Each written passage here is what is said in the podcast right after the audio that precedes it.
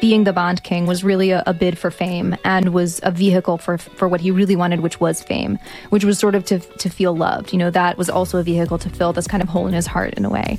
And I think we all have that hole in our heart, right? Like everyone loves to check their notifications or whatever, fine. But it is like, you know, you're never going to be happy. You're never going to reach like you may think that there's some threshold level where you're going to be like, "Oh good, I've made it and I feel better now about my life and my finances and my self-esteem and all of these things." But there's you know, everyone that I've talked to basically that has reached that level, you have to have some kind of external validation or some kind of ability, or sorry, internal validation. Like you can't use that as a measuring stick. There's no dollar amount that's going to help you.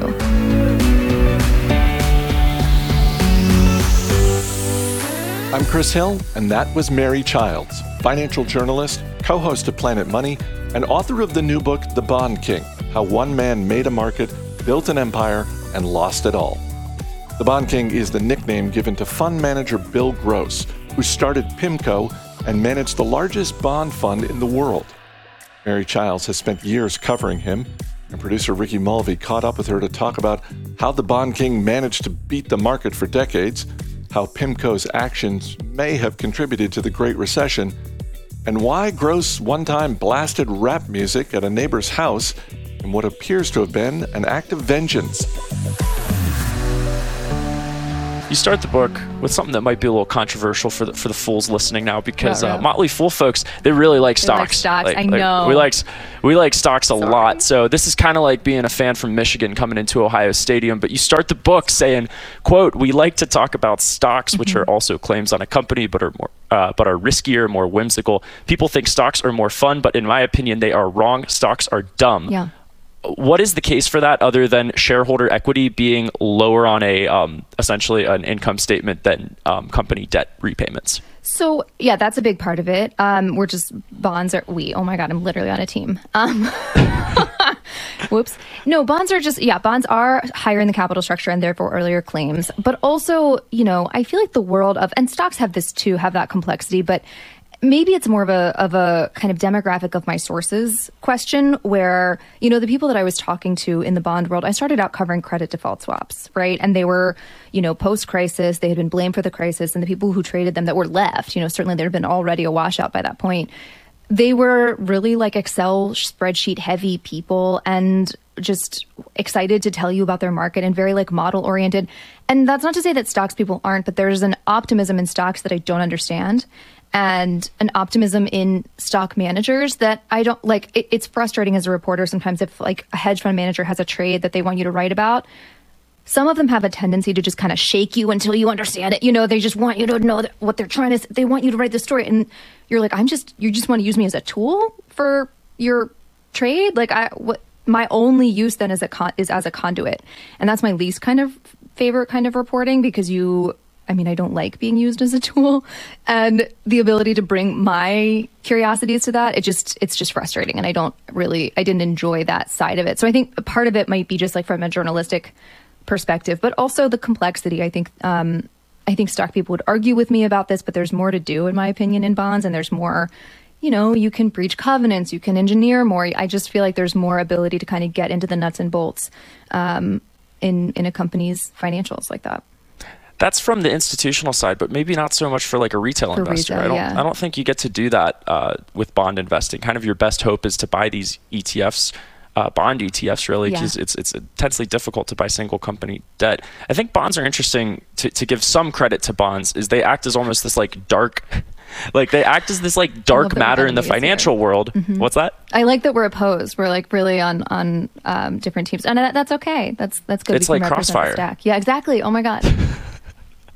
throwback. No, it, it kind of strikes me as this like dark matter where um, the stock price stocks are so much more visible, but there is so much more like bond money out there Completely. but it's because it's on an institutional side you don't hear about it as much and also i mean i mean to your earlier point i think the incentives are a lot different whereas if you have a hedge fund manager calling you they want exponential growth on right. that stock return whereas a bond manager is a going to be more pessimistic but they're um, expectations for what they're going to get out of a bond are prob- significantly lower Completely. than, let's say, a share of Amazon. There's something, yeah, there's something tangible to bond investing that I love where you can just really wrap your whole mind around it. Like you're not trying to go for infinite growth. You're just trying, like, yeah, maybe that's like a, a failing of my imagination where I'm not on board for the like eternal infinite story. I want to understand, like, this is how much it's going to go up. Here's the literal claim on assets. If we liquidate, this is what we would get cents on the dollar. That makes perfect sense to me. I can get my head around it. But yeah, the, the kind of like to the moon stuff, I'm like, and, and then what? And then what? Compound interest is cool. And then, like, what? You have stocks that you're able to, like, I, I don't know. I think stocks for me up? are cool because it's.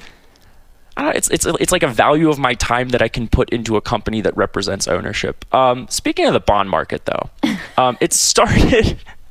I think the thing that's that's that's so wild to me is you talk about how it's this very like it was this sleepy cottage industry with with two people who really started it. That was Howard Rakoff and Bill Gross.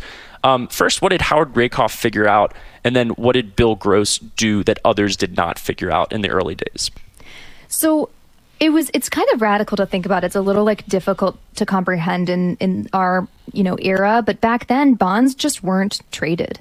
They lived in a vault. You clipped your coupon, you know, got you got your interest payment periodically, and that was kind of all you did. You got your money back at the end and you were pleased with that. But it was a time of high inflation and, you know, as a result the value of these bonds sitting in the vaults obviously they were just getting eroded.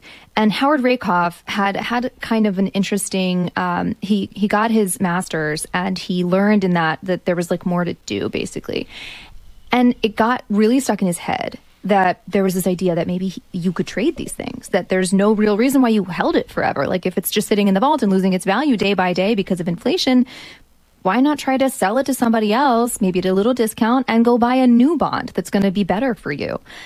And it really got kind of stuck in his head, right? This became, he started to see it everywhere. And he started kind of evangelizing about it as well. He went around the country talking to different people at banks and other institutions, trying to get them to trade bonds with him. Because, you know, he might have this idea, but you can't trade by yourself. So he eventually found Bill Gross's boss, Ben Ellert, and was like, "Hey, I have this pitch. I got this idea."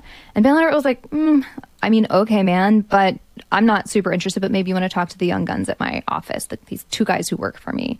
And Bill was one of them, and obviously that um, ended up being a very consequential meeting for all of us because they more or less, you know, with the other people that Howard and others recruited, um, that's the kind of patient zero you know that's the foundational moment for the bond market for the active bond market as we know it today so bill loved it you know he ran with it What's the call? What like are you ask is is, is Rakoff asking these investment firms to create entirely new departments? Is he asking for people who are already like taking care of the bonds to add on added responsibilities? Like I I still don't understand what what the pitch was. Yeah, so like okay, in Bill's case, he worked at an insurance company, right? And the thing that insurance companies were doing with bonds, which makes a ton of sense, is if you're an insurance company, you know that you have liabilities that will come, right? You know that you're going to have to make payouts on the claims that you sold. And you know, so all these policyholders are giving you their money and they're going to need money you know, at a certain time. And you can, as an insurance company, part of your job is to know when those payments are going to be demanded, right? So you have actuary tables predicting like when everybody's going to die. And functionally, you can line those tables up and other insured things. Um, you can line those tables up with a schedule of bonds, right? So you'll know when those interest payments are coming in and when your capital is being returned. And it's super reliable. You know, the point was just to kind of check that off and just match things really nicely, like a game of Candy Crush, right? Where everything would kind of evaporate itself and you would offset all of that risk and know when your money's coming in and when your money's going out. And that's, you know, that was the function that Bill Gross was serving. He was helping to analyze credits as they came in, and he was clipping those coupons off the bonds, you know, asking for the interest payments as they were due. So that that like from the beginning he really enjoyed sort of having that like let's say 1% edge squeezing pennies out of the dollar. Did Yeah. that come from his card counting days? I think so. I mean, he's an, he's naturally pretty conservative in terms of risk taking sometimes. Um, but like I think yes, he learned in Vegas that that taking risk, you don't want to let yourself get overtaken by emotion. You don't want to let yourself lose sight of the odds that you're dealing with. You know, he learned um, from this book called "Beat the Beat the Dealer" by Ed Thorp that there was a system to counting cards, and that that would kind of enable him to have an edge over the dealer. You know, all- the house always wins, but not if you're counting cards. So from that, I think he did learn that your statistical advantage is really never going to be better than 51%. And when you have 51%, you should go for it. But you also need to just keep your head together, stay cool, and come to the table fresh every day and avoid ruin. And over the long term, that's how you win he doesn't really like gambling. He likes systems where he's he has a 51% edge, yes. which is very different from having a couple of drinks at a craps table Completely. on a Friday night. Yeah. And that played into a lot of the total return fund and, and how he found what was called structure alpha. So, what were some of the things that he were he was doing at the time that other bond managers weren't? Because a point you've brought up in the past is, um, you know, a little bit of it was luck, but a lot of it was skill. Yeah, I think absolutely. So, at one point, he likened this to me uh, to like the pie crust. Structural alpha is the pie crust, and then the filling is like your day to day calls and like buying good credits and you know the the kind of investing that you and I think about, you know, picking names over over other ones. Um, but the crust is this kind of more durable, reliable, but very, very um, thin, if you will. Not to lean too heavily into the crust metaphor. That's fine. Um, let's let's stay in pie let's stay in. I mean, I love it personally. Um, but basically, structural alpha is like a couple tenants that he found were uh, market inefficiencies that he could really lean into over time, right? And one of those was, for example, mortgages. They were just better and more comfortable in mortgages than a lot of their peers, and they were really early. So just by virtue of leaning harder into mortgages and deciding that they were more comfortable there, PIMCO was able to outperform for a very long time and consistently.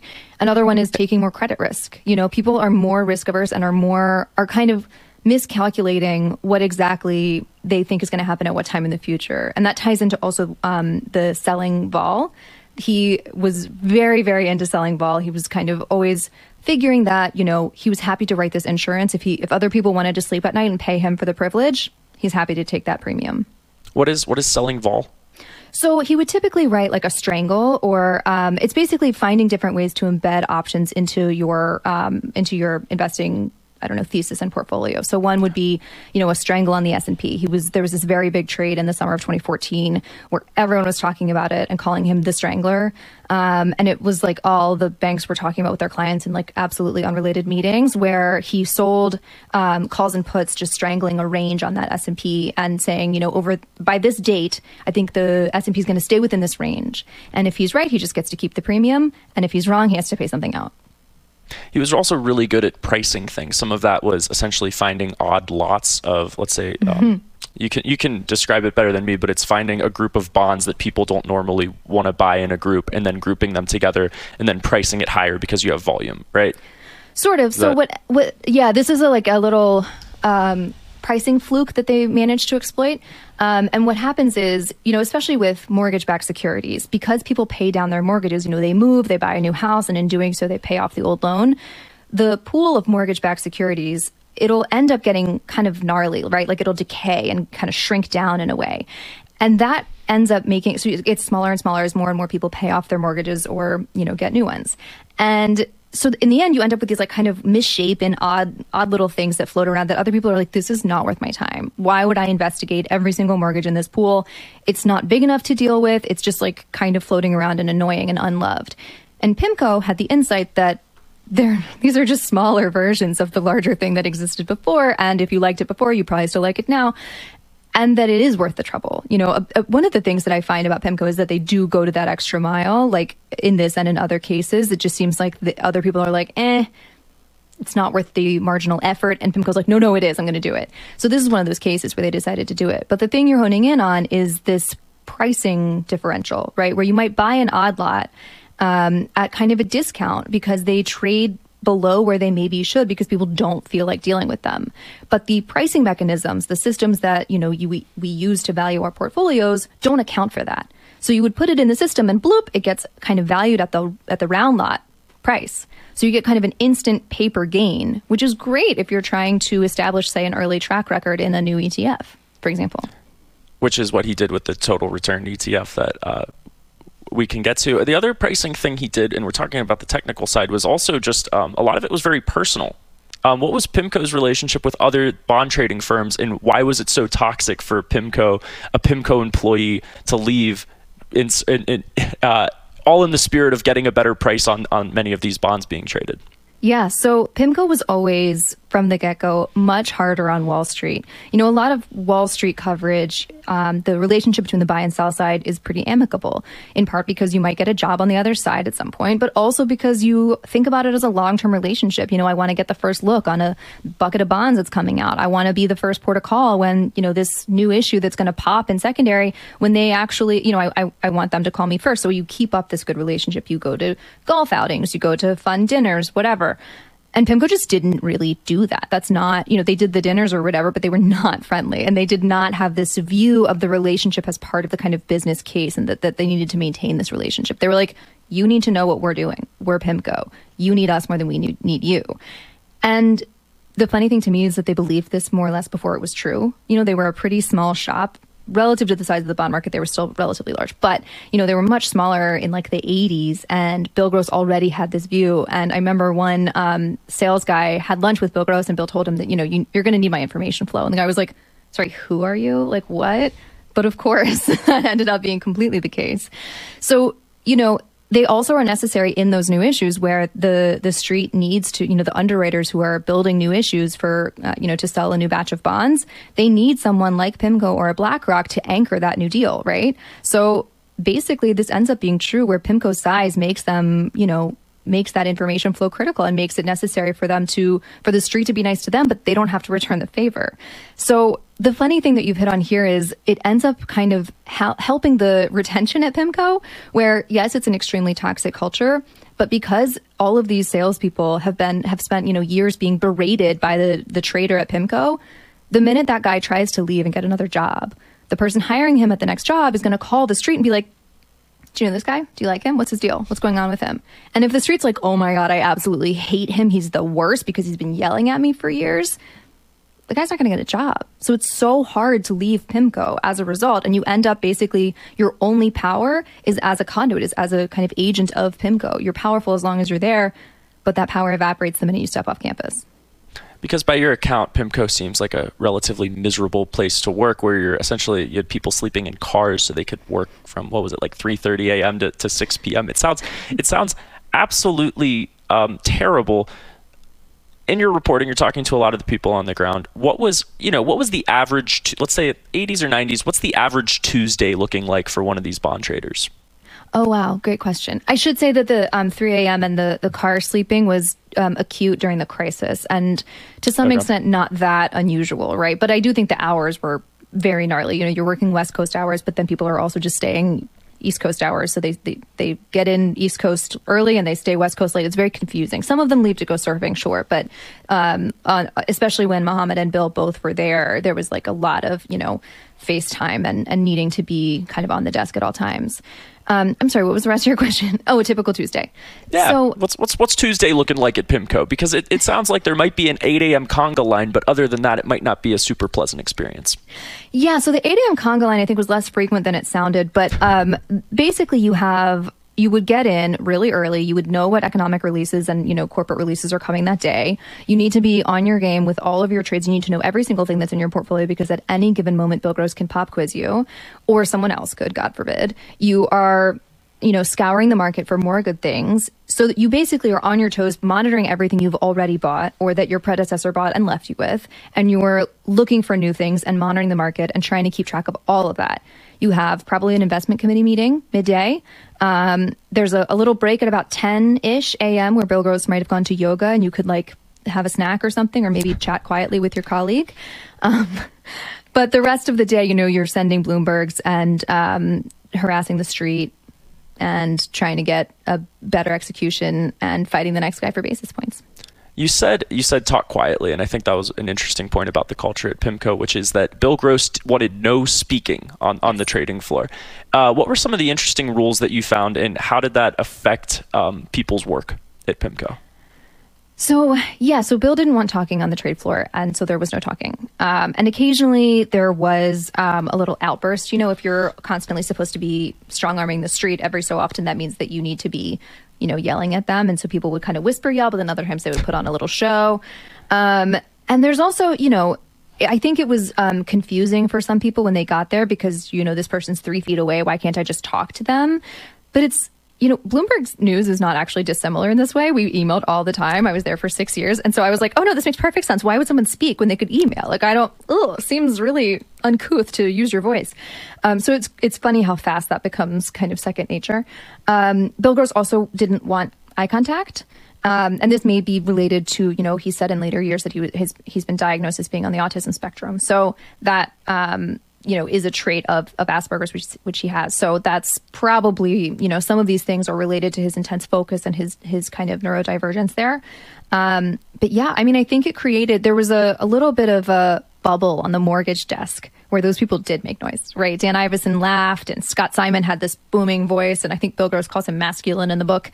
Um, and it's like, yeah, they made noise, but they had the returns to back that up. And so it was kind of like, ugh, it's annoying, but we'll tolerate it. You know, they can get away with it.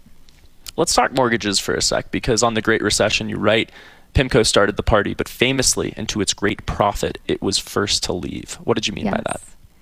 So, again, PIMCO was just early to mortgage investing, and they were better at it than their peers. And I had this sense that you know, their enthusiasm and their outperformance in that market did help to grow that market to some extent, right? Like peers saw them doing it and saw them doing so well, and they were like, well, maybe I can do that. And I think that, you know, in, in the 80s, they held a really substantial portion of the outstanding mortgage backed security market.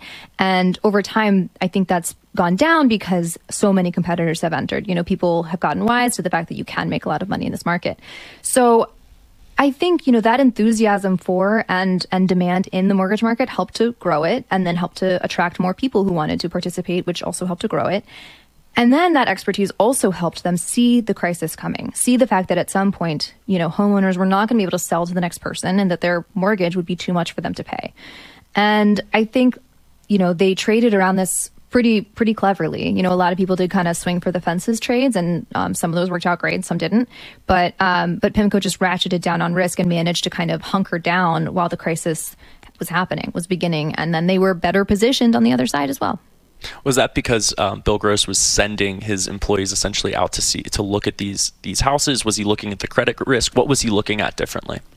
So you know, a lot. There are a lot of people that I think are, are credited with this um, foresight. One being Paul McCulley, uh, a great economist who was at PIMCO and who was a disciple of Hyman Minsky, and and said, you know, people are reaching, you know, as we get further and further from the last crisis, our memory of it fades, and we reach for more and more yield and more risk, and we're like very comfortable, and then all of a sudden, that, there's this moment that comes where all of it starts to break down in the market spiral. Um, and he was he was definitely preaching about that very early. And then, um, yeah, I think the mortgage team I don't know that they would say that it was the trip out to visit the various locales that gave them the insight.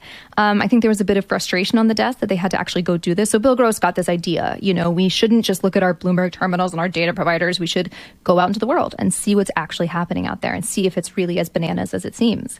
And you know, I think there's, as a reporter, that's like what we do. You know, there's like shoe leather reporting, and you want to get out there and talk to people and see what it's really like. And there's a lot, a lot of value in that. But um, there's also a question of like time investment and to what extent this was like the best use of time for the mortgage desk. A lot of people on the desk were like, I already know what's happening. It's my job to know what's happening. Why are you sending me? This is kind of a waste of time.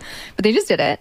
Um, and I think they did get some um, access to, to more and better data as a result. So, you know, maybe it was worth the time investment. But yeah, he that was a that was one of the um, insights was the the ability for the mortgage desk to say, you know what, I think this is all this is all going to come crashing down sooner or later and maybe maybe this speaks to Bill Gross as a, as a leader, but it was also him asking people to do things that he himself would not do, which is very often traveling for work. Yes, yes, uh, he definitely delegated that. And I think when we're talking about PIMCO and its relationship with the Great Recession and basically why it came out with its hands clean, uh, a, a, lot of the answer also involves its relationship with the government. One of my favorite passages from your book, The Bond King, is quote, Gross proved that if it had uh, if, if had the right factors and the right environment, it was possible for one man to control the fate of governments, to bend markets and politicians to his will. What an inspiration. So let's talk about that inspiration and where it started because it does relate to the Great Recession, and that's yeah. essentially buying Mexican debt. What how did how did PIMCO create that relationship with the federal government so it knew that when it bought debt, there was probably someone helping them on the back end? So, yeah, I mean, governments fund themselves in the government debt markets, right? This is a major way that they create, you know, money and, and, and pull in revenues, right? So, when you're selling bonds, necessarily someone has to buy them. And so there's this natural role where if there's a big buyer in debt markets and, and you're a government, Mexico, the US, Brazil, you kind of know that you need to have them on sides, right? You need to have them happy enough with you to buy your bonds at a level that you're comfortable with. So, you know, this shows up the, the uh, instance that you're referencing is this 1994 problem where uh, Mexico was having a really hard time funding itself. It kept doing these auctions to sell more debt and it kept, those auctions kept failing. And, you know, things were getting worse and worse. And, you know, when one auction fails, it's like very nerve wracking. And then when another one, fa- you know, you have the, the uh, ability for this to really spiral. And so PIMCO's looking at this and they see these 20% yielding bonds that, you know, if it works out, those are 20% yielding bonds. If it doesn't work out, okay, okay, that's not great. But there's something of a self fulfilling prophecy here where if PIMCO could step in and buy those and stop an auction from failing, then you have kind of a morale shift, right? Then somebody stepped in. And that's exactly what ended up happening. They bought all of the bonds at auction, and there was this rumor that, oh, somebody big stepped in. It must be the government. It must be some kind of external, you know, maybe it's the IMF, maybe it's a bailout, maybe it's Treasury. It was just PIMCO. But you know they were able to there's this there's this joke on the emerging markets desk that oh you know maybe the central bank of brazil did something but the central bank of newport beach thinks you know another thing and so they were functionally as influential as a government or as a central bank. And that, yeah, that's a, an odd symbiotic relationship that I feel like is maybe poorly understood in the mainstream and maybe like one of those agreements that we made by accident where we're like, oh, eh, I guess that is how that works. Yeah, I mean, it started with not started, but one that they would also like they were there to help with pricing too. So they were like, oh, we're we're kind of a friend here, and then totally. um, then they end up saying they're able to as you say, kind of look around the corner with um, trades like AIG debt, where hey, we'll buy this very distressed debt, but also we know that help may be coming. Um, Completely. He was also Bill Gross was pretty good with relationships too, um, and one of which was hiring Alan Greenspan as a consultant uh, for his company yes. after he came out of the Federal Reserve. How did those kinds of hirings um, affect the company? And do you think that ultimately, like, did that hurt Americans in the process when you have that revolving door between government and PIMCO? Oof. I mean, I think the revolving door is not great. I, I, it's hard because what's the alternative? Is it just like you vow to be a monk anytime you join public service? I mean, yeah. we have this in journalism as well, right? Um, and I think that's that's tough. And, and there is also people talk about the, the expertise necessary. You know, we want people at Treasury and the SEC and the CFTC, yada yada, to be well informed and to know what's going on in these markets. You know, we don't want them to be kind of, well, hey, what? It, like, we don't want ignorance. So it's I find it a little more nuanced than than maybe I should, but it it does seem like if you're gonna regulate somebody real soft because you think that there's a job for you on the other side, a very lucrative job for you on the other side, yeah, that's not good. that's fundamentally not good for for our government, for tax paying, for all of for trust in institutions, all of those things. So I don't know. I don't. I, I mean, maybe there should be like some kind of bar. I mean, people have floated the idea of like barring people, but I, I do think you know it's great PR until it isn't I think one thing that PIMCO encountered was the cozy government relationship looking so powerful was super cool during the crisis.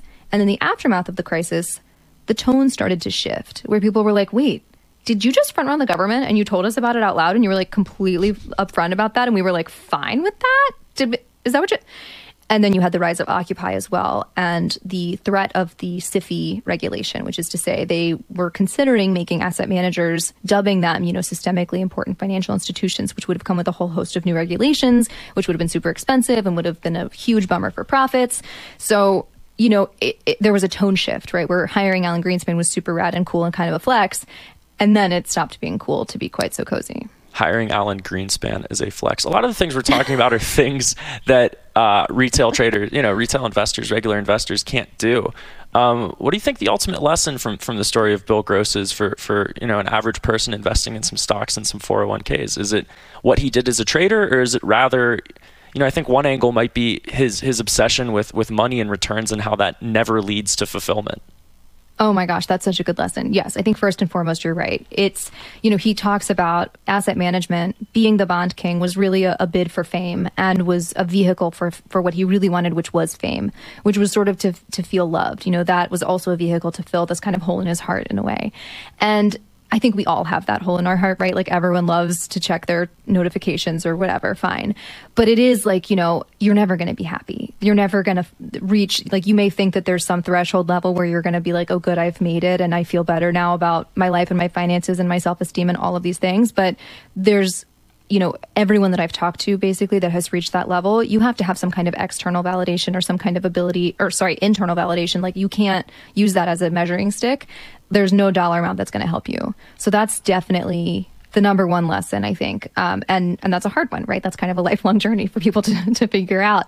The other one I think you're right is is that kind of structural approach to investing. Is the the genius of Bill Gross, I think, is this ability that he had to see those market inefficiencies, you know, 40 years ago that were real, right? And it's hard to suss out if you're onto something that's real, but the genius is being able to see it back then before it's been proven and sticking with it for so long. And this to me is kind of the secret sauce of his outperformance is is those threads of things like mortgage-backed securities, taking more credit risk, duration, these things that that add up to so much outperformance over time that the only reason he was able to do that was because he stuck with the strategy, even when it was a losing strategy, right? Some some months are going to be bad months, and you just stick with it because your strategy is good, and that's the gambler mentality. That's when you're like, I got to get the true odds. So I think that's super valuable, and and that takes, I don't know, a lot of belief in yourself and your systems and confidence that um, I think is also hard to come by, but that would be, I think, the best investing lesson. And then final question. I know we're a little bit over, but I do want to ask it is what's going on with Bill Gross and his neighbors? Because I think you have wow. this guy who's managing trillions of dollars, trillions of dollars yeah. on top of the world. He's the bond king. He's awesome. He's Joe yeah. Cool. And then now he's in a place where he's uh, flipping off his neighbors, blasting 50 Cent on the beach. Yeah. So again, to the point of not it not ever being enough and not being able to rest, he has gotten into a dispute with his neighbor where he and his wife um, installed a Chihuly sculpture in their yard, and um, it got damaged, and they put a protective like netting thing over it that looks kind of like a soccer net. And the neighbor was like, "Do you mind? That's in my you know sight line to the ocean. I really want to just look at the ocean and not this soccer net." And you don't have it permitted correctly, and it escalated to, as you say, 50 cent the uh, theme song from Green Acres and from Gilligan's Island on repeat. And one thing I think is interesting about this is there's something gratifying to me as a reporter that Bill's behavior, while surprising to me, was also in keeping, right? Like he's playing that music at 60 decibels, which is the maximum legal permit in Laguna. So he's not breaking the law. He certainly would never break the law. He's right at the edge. and, and so it, it was a surprise to me that he was actually convicted of harassment because um, he's just generally been so good at knowing exactly what the rules are and being like, oh, did you have a problem with how I conducted myself within the legal limits? I'm so sorry for you. Um, which, again, like, who among us? But um, yeah, it's it is sort of an interesting um, chapter that um, you wouldn't have expected from the Bond King, who had so much influence and so much power, and now he's in a, a pretty petty dispute with his next door neighbor. Mary Childs is the author of The Bond King How One Man Made a Market, Built an Empire, and Lost It All. As Bill Gross would say, this was controlled, manageable fun. the best kind. All right. Thank you so much, Mary. Thank you.